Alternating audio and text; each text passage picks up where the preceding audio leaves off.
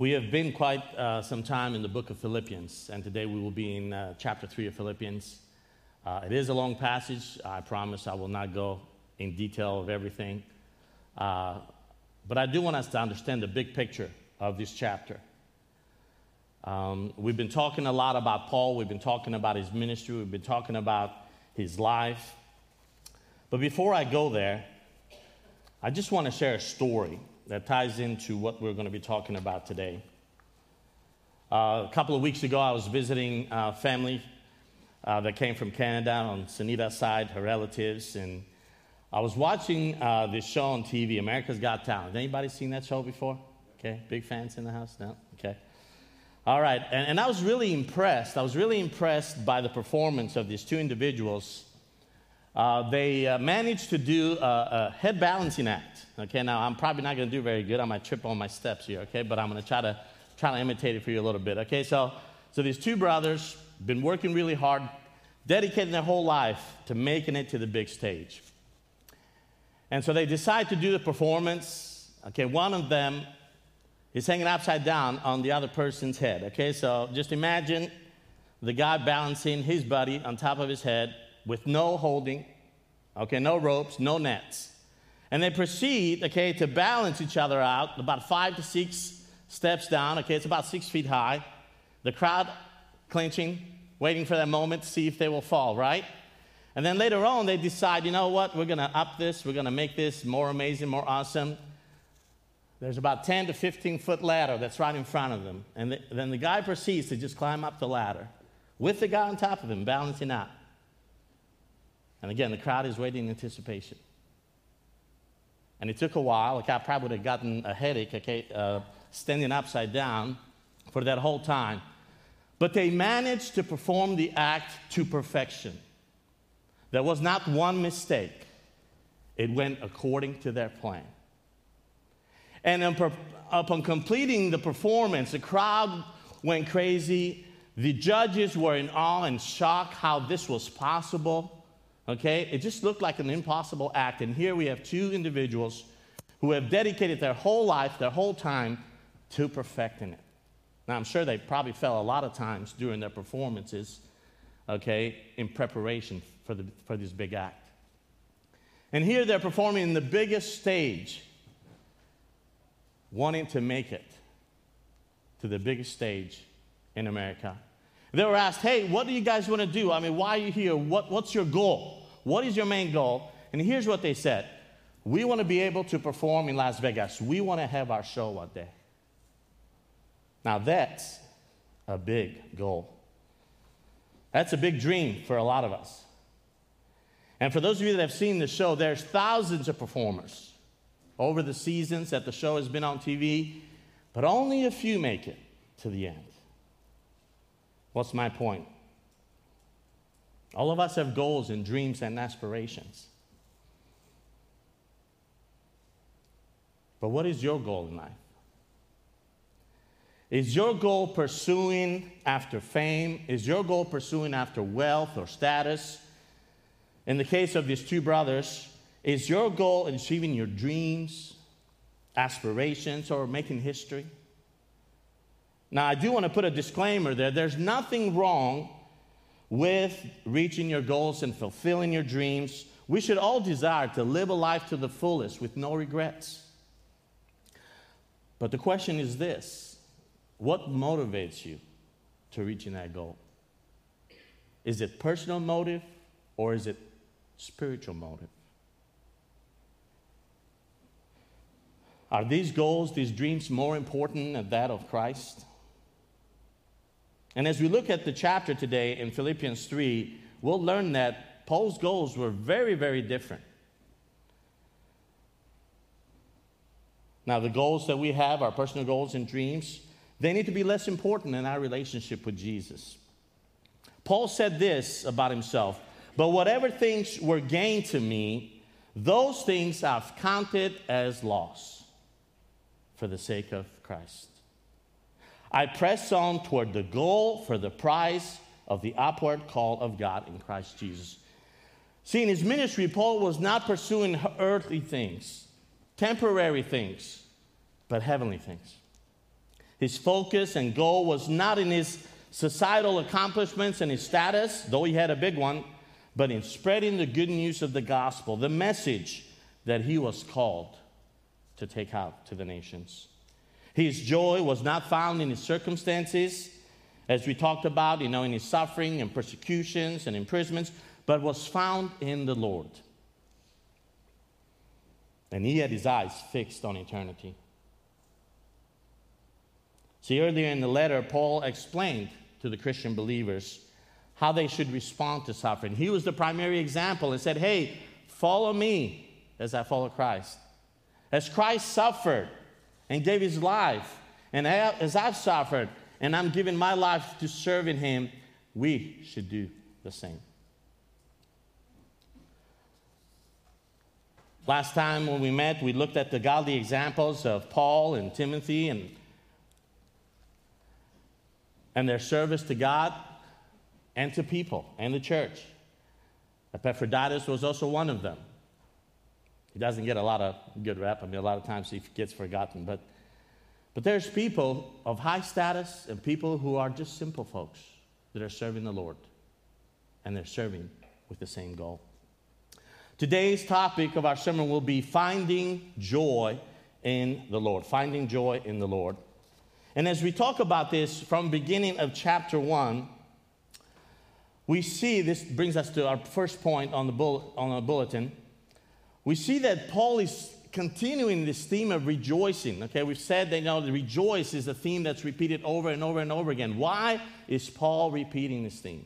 Didn't we get it the first time, the second time, third time? Paul wants the audience, the readers, those who are listening, to not forget where they should look for joy. See, first, we got to find joy in the work of Christ. And Paul is going to spend the next part of the chapter talking about how we need to focus on what Christ has done for us, his work in our lives, and not our own work in our own lives. Paul begins with a phrase that we're all too familiar with, right? Turn with, turn with me in your Bibles, chapter 3, verse, verse 1. He says, Finally, my brethren, rejoice in the Lord.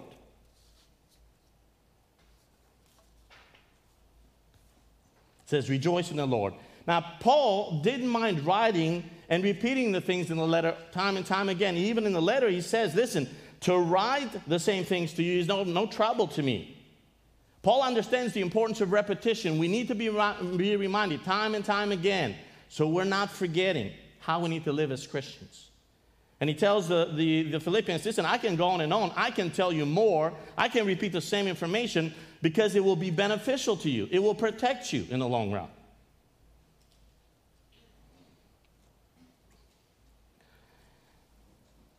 And in verse 1, he writes, Finally, brethren. Now, this word finally indicates that Paul is bringing the letter to an end. But like any other good preacher, finally does not mean necessarily finally, right? So if you hear me say finally today, we're not leaving yet, okay? Just bear with me for a few more minutes, okay? But just like any preacher, it doesn't mean that he's done with the thoughts. He's, he's not done with the letters. As we see, he's, he's going to go on for another couple of chapters. But he continues on a little longer because he needs to address all the issues that the church was going through. Paul calls upon the Philippians to rejoice in the Lord. In the context of what he's shared prior, in chapter 1 and 2, he's talked about suffering, he's talked about persecution, for the sake of Christ. And, and he's going to continue that theme with that in mind. See, brothers and sisters, you know that we all need joy in our lives. And we need to be reminded often, especially when things are not going well. We look at the world today, we look at the direction of our country uh, in which is going, and, and there's plenty of things to worry about the economy, inflation, the housing market, social issues, political corruption, lawlessness in the street, violence. I mean, to mention a few, these things can easily take our joy away if our focus is nearsighted, if our focus is on them. If we focus on what's happening in the secular world, we will be discouraged. That's why Paul is saying, rejoice in who? In the Lord. Not in your circumstances, not in what's going on around you. We must realize that Paul is teaching everyone, not just the Philippians, but also us believers today, that our true joy is based on Christ alone. It's based on what we're going to receive in the future. Now, why did Paul urge the Philippians time and time again to rejoice? I'll give you a couple of reasons. Because first, he knew that joy in the Lord would help them overcome the challenges that they were facing. For us Christians, joy is one of the fruits of the Spirit. It shows that we are part of God's family. Galatians tells us that joy, okay, comes from the Lord. It shows that we are in fellowship with God, the Spirit, that He lives in us. Also, by rejoicing in the Lord, we can avoid the sin of grumbling, complaining, worrying, anything else that may take that joy away. That's why Paul in chapter 2, earlier in chapter 2, he says, he urged the, the Philippians says, do all things without what? Without grumbling and complaining, thus showing yourself to the world that you're children of God. See, grumbling and complaining, brothers and sisters, have no place in the life of a born again believer. It should not be a routine in our personal life. The Philippians were to be an example to the world, they were to be a light to the world. The way that we live, the way that we behave, okay, shows the world who we are and how we're different. So, being joyful in the Lord, even in difficult circumstances, is necessary. It's a must. But also, third reason, it draws people to Jesus. People are going to look at you and say, What is so different about this Christian, about this individual? They're going through all these challenges, difficulties, this loss, and yet they have joy in their lives. You know, and many of you probably know this. I, and I, I listen to some stories, different stories around the world, missionaries, uh, Voice of the Martyrs. Um, I get a lot of their stories on email, just of people who are happy and joyful despite being persecuted. Here in the States, we have a great life, we have great experience, we get freedoms that other people don't have around the world, and yet they are experiencing more joy in the Lord. By being joyful in the Lord, we can tell others about Jesus. But first, we need to demonstrate it. And that's what Paul was telling the Philippians. You got to rejoice because the world is watching. Is your life marked by joy? In what is your joy? Is it in your accomplishments? Is it in your status? Is it in your family or job?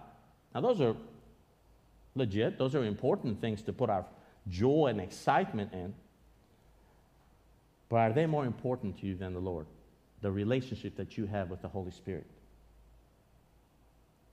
See, because of the relationship that we have with Jesus and with God Himself, no matter what comes our way, these things, the troubles of the world, cannot take our joy. That's why Paul wants to continue to serve Christ, even when he knows his life is coming to an end. Now, in the second, as he continues the chapter, we move on to chapter verse 2, chapter 3, verse 2. Now, Paul shifts from this idea of joy to now warning. Okay, he's going to spend the rest of the chapter warning the Philippians about these false teachers. Here's what he says Beware of the dogs, beware of the evil workers, beware of the false circumcision.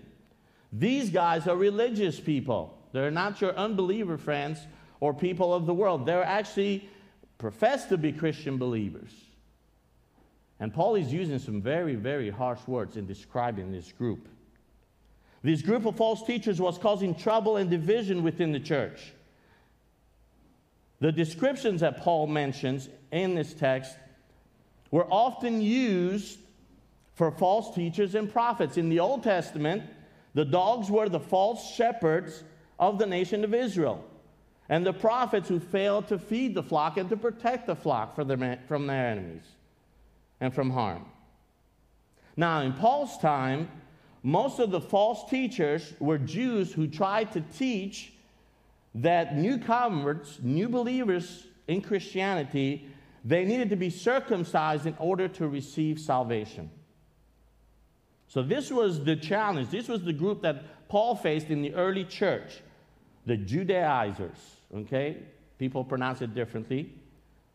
But this group of people, Paul says they're evil workers, they're dogs. Beware of them. They're wolf in sheep's clothing. They are destroying you from within. The Judaizers were a religious group, faction, who insisted that Gentiles needed to be circumcised. They were focused a lot more on works and obeying the law of Moses.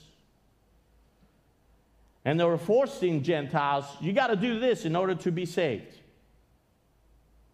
Do we have a lot of modern day Judaizers today? People who are adding more work for you to become saved?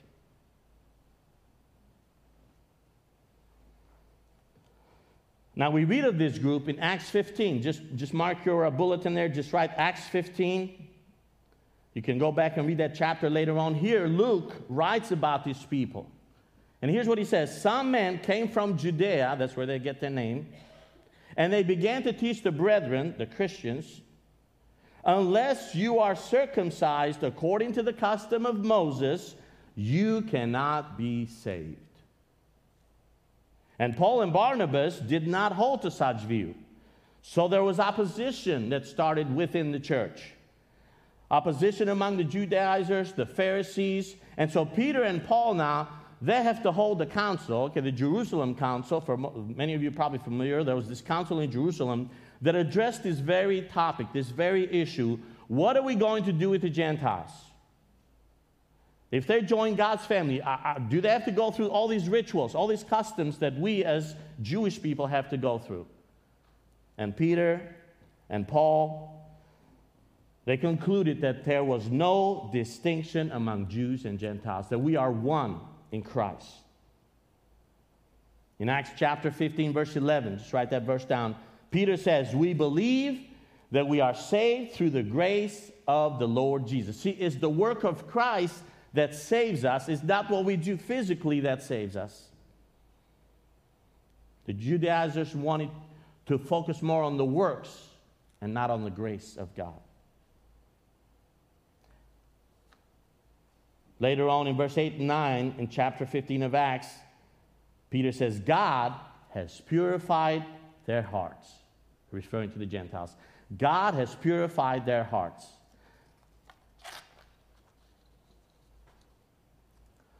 So, once given warning to the believers in the church, then Paul is going to describe who the real circumcision is. Who are the true believers? Is it those who are following the Mosaic law, those who are following the rigorous laws of the Pharisees, or is it those who put their faith and trust in Jesus? And here's what he's going to say We are the circumcision, the real circumcision, referring to the Gentile believers. Those of us who are spiritually born again, who have become a new creation in Christ, according to Galatians, we are the true circumcision. We who worship in the Spirit of God, that's another criteria. We who glory not in self, not what we doing physically to earn our salvation, but we who glory in the work of Christ and what He has done for us on the cross. Another criteria those who belong to the true circumcision, Paul says, are the ones that have no confidence in the flesh. Okay, no confidence in what they do physically, but confidence in the work of Christ. And here Paul and Peter says that circumcision is of the heart. It's not a physical act, it's a spiritual act. And for many of us, Gentiles, as well as born again Jewish believers, God has circumcised our heart. He has changed our hearts. But this was the issue that was facing the church back then. Today, we have churches, we have religions that are putting this, this based work system for people to earn salvation. The Catholic faith says you got to do certain things in order to be saved. You got to participate in certain physical acts, and you have to be baptized and all these other things that are works of men and not works of God. See, Paul, as he looked at his life, he experienced joy in knowing that he was saved not because of his earthly accomplishments, but because of the work of Christ on the cross and because of his grace. He says this to Galatians to the Galatians, chapter 2 verse 16. Write that down real quick for me. Galatians 2:16. A man is not justified by the works of the law, but through faith in Christ Jesus. Did you hear that? Not works of the law. Not what the Judaizers were saying to the Gentiles. He says, but by through faith in Christ Jesus. Even we have believed in Christ Jesus, so that we may be justified by faith in Christ and not by the works of the law. Since by the works of the law, listen to this now, he says, by the works of the law, no flesh is justified. Physical works will not save us, will not put us in the right relationship with God. That's what the word justification is being in a right relationship with Christ. And Paul says, works, works are not going to cut it, works are not going to be the answer. It's faith in the work of Christ, what he has done. We all have to believe and put our faith in Christ alone. And Paul taught through this passage that there's no spiritual advantage for those who do the physical act of circumcision. That's why he calls the Judaizers, he calls them mutilators of the flesh. If it was such a great act, he would not refer to them in a negative way. For those who belong to God's family, he said, circumcision is a spiritual one, is a spiritual act that all of us experience when we put our faith and trust in Jesus. As we continue on, Paul is also, as, as, as he talks about uh, this work of Christ, he says, you know what, circumcision in the flesh is not going to do it. Now, confidence, he's going to talk about his confidence versus the Judaizers' confidence because their confidence is in two different locations, two different places. Here's what he says Paul provides a couple more contrasts between himself and his religious groups. In comparison, Paul had more to boast about. He had more confidence than these guys did. He was the most moral and religious man of his time in the first century. Now, if anyone could have earned heaven, if I was to look at people in the Bible and say, wow, this guy is close to perfection, this guy is close to perfection, this person by far. Paul would probably be the person. If anyone could have earned heaven on merit and through human effort, it would have been Paul. Yet, notice what Paul says in verse 3 through 6 of our text today, chapter 13 of Philippians. Excuse me, chapter 3 of Philippians. He provides here a list of things that he has accomplished, his resume. And, and this thing really blows my mind because we see here why Paul, earlier in the chapter, talked about being humble. We look at this list and we can say, wow, Paul, I mean, you're, you're accomplished. You're, you're above everybody else. You're an elite. But yet, earlier in the chapter, he says, show humility, take on the attitude of Christ. And here Paul says, listen, I have plenty of confidence in what I've done, but I'm not going to put my confidence in that. Notice what he says. He was from a true Jewish family. He was circumcised on the eighth day. Now, that's a true Jew right there, okay? There were some Jewish people that were actually circumcised later on. He was from the nation of Israel. He was full blooded Israelite. From the tribe of Benjamin, he can trace his lineage all the way to the tribe of Benjamin. Most likely, he got the name from the first king, King Saul, if you remember. He was Hebrew of the Hebrews part of an elite class, a Pharisee, zealous in the law. I mean, the guy, you look at him, he's like, man, nobody can stand next to this man. And yet, Paul says, I'm not putting my confidence in this. I'm going to put my confidence in the work of Christ, not on what I've achieved on my own. That's the same attitude that we need to have. And notice what Paul says, the phrase, notice what he says, so that I can be found in him. Not be found in my, in my own accomplishments, in my own achievements, but be found in Him. I want to be found in Christ, not in what I have done in the past.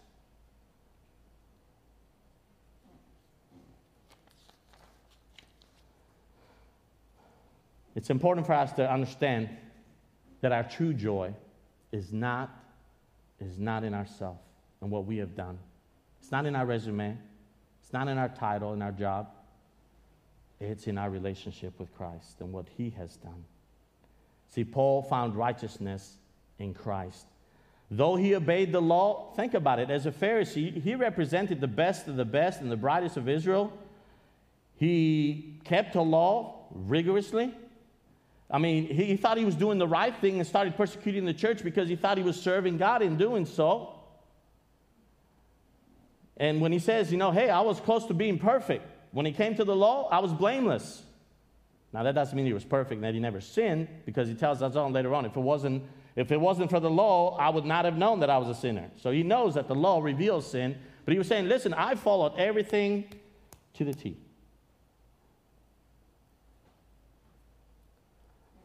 And in comparing himself to the Judaizers, he said, They put their confidence in the works of the flesh, but I'm putting my confidence in the work of Christ, in his righteousness, in his justification. See, Paul desired the righteousness that comes from Christ and not the one that comes from obeying the Mosaic law. We are made righteous by putting our faith in the finished work of Christ on the cross and his resurrection excuse me, Robert Gromacki said this In Christ, a believing sinner achieves a justified standing. Let me say that again. In Christ, a believing sinner achieves a justified standing. It does not matter what you have done in the flesh. It is the work of Christ that justifies you, that purifies you, that circumcises your heart.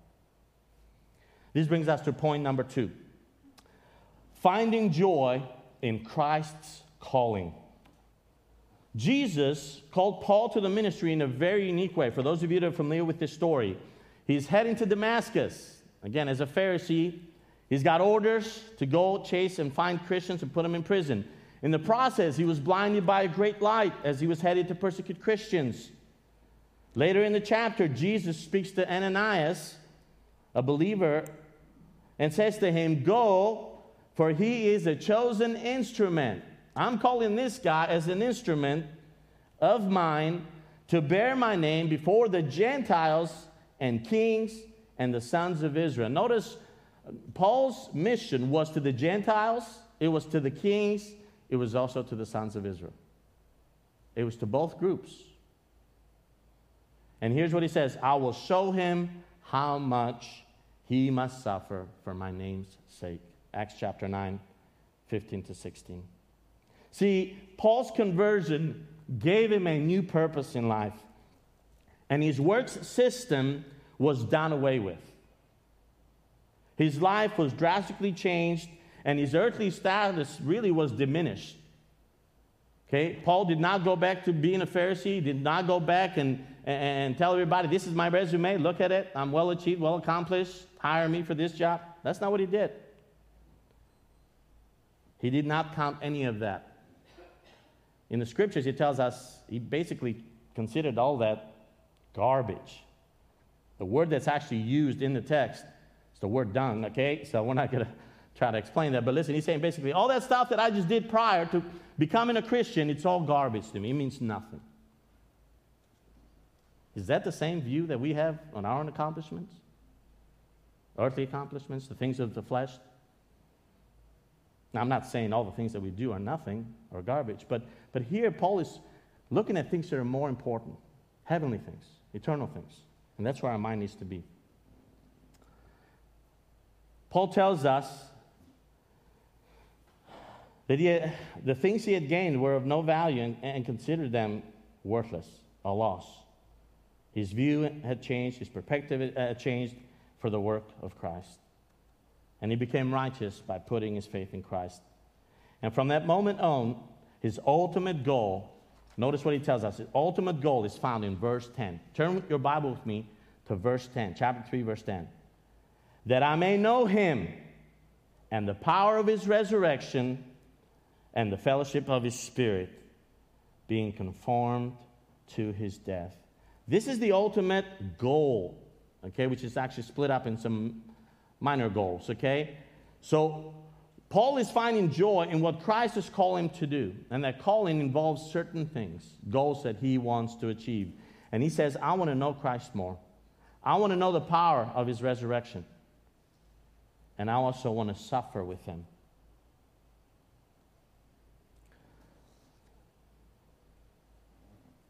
Paul had been a follower of Christ for many years, as many of us know.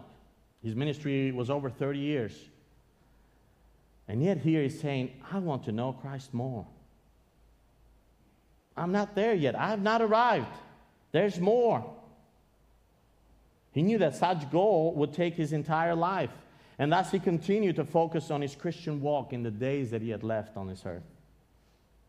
He says, Forgetting what is behind and straining toward what is ahead, I press on toward the goal to win the prize for which God has called me. God's calling. God has called me heavenward in Christ Jesus. Go to the next slide, Steve, real quick, just so we can break down some of these goals. You don't have to write them down, but just kind of review them. These were Paul's goals, okay? We can kind of summarize this into one ultimate goal to be more like Christ. That is the ultimate prize. He wanted to be more like Christ. At the end of his life, his ambition was to point people to Christ. Not just knowing in their head, but experiencing Christ in our lives. He wants to know His Word. He wants to know what the fellowship of suffering is like. He says, I press on toward the goal. And here, Paul uses an image. Okay, being in Rome, okay, you have the games, okay, the gladiator games that are uh, famous. And is using an image of an athlete who is running the race. And this imagery of this athlete, okay, he's running forward and he's forgetting what's behind. Now, if you're an athlete, okay, and we do have, we probably do have a lot of athletes in the room. Okay, I was an athlete back in the day. Uh, I retired a long time ago, by the way. Okay? Uh, I played soccer and basketball when I was young. And I know that, you know, as you're running forward, you, you, you take a look back, it's going to slow your pace. It's going to slow you down.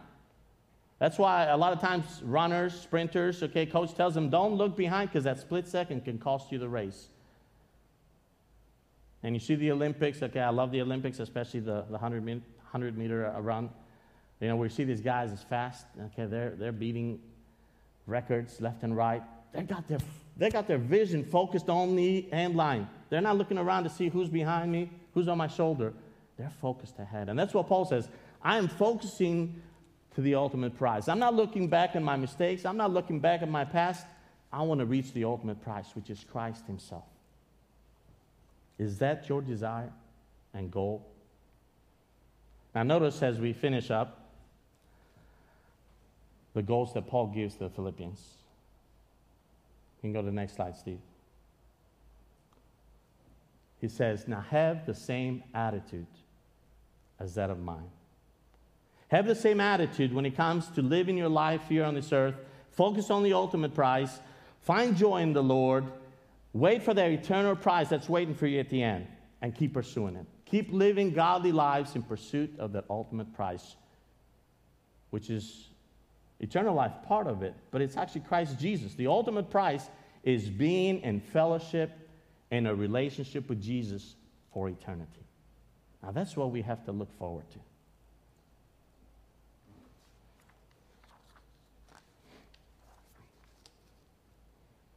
In verse 15 and 16, Paul brings a challenge to the Philippian believers.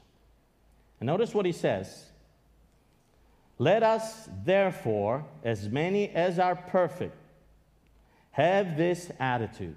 What attitude? The attitude that he just talked about. And if anything you have, and if in anything you have a different attitude, God will reveal that also to you. Verse 16, however, let us keep living by the same standard which we have attained. The same standard that God has given us. We need to live by those standards in this world. and not deviate to the right or to the left, but stay focused on the ultimate price. Finding joy in the work of Christ and the calling of Christ will lead us to receiving the ultimate price, Christ Jesus. You know, if you're here with us and you're thinking about this journey, this Christian life, and what it's all about, come talk to any of our elders, pastors. We'd be glad to show you how you can make a decision, this life changing decision today. Don't wait on tomorrow. Don't put it off. Today is the day of salvation.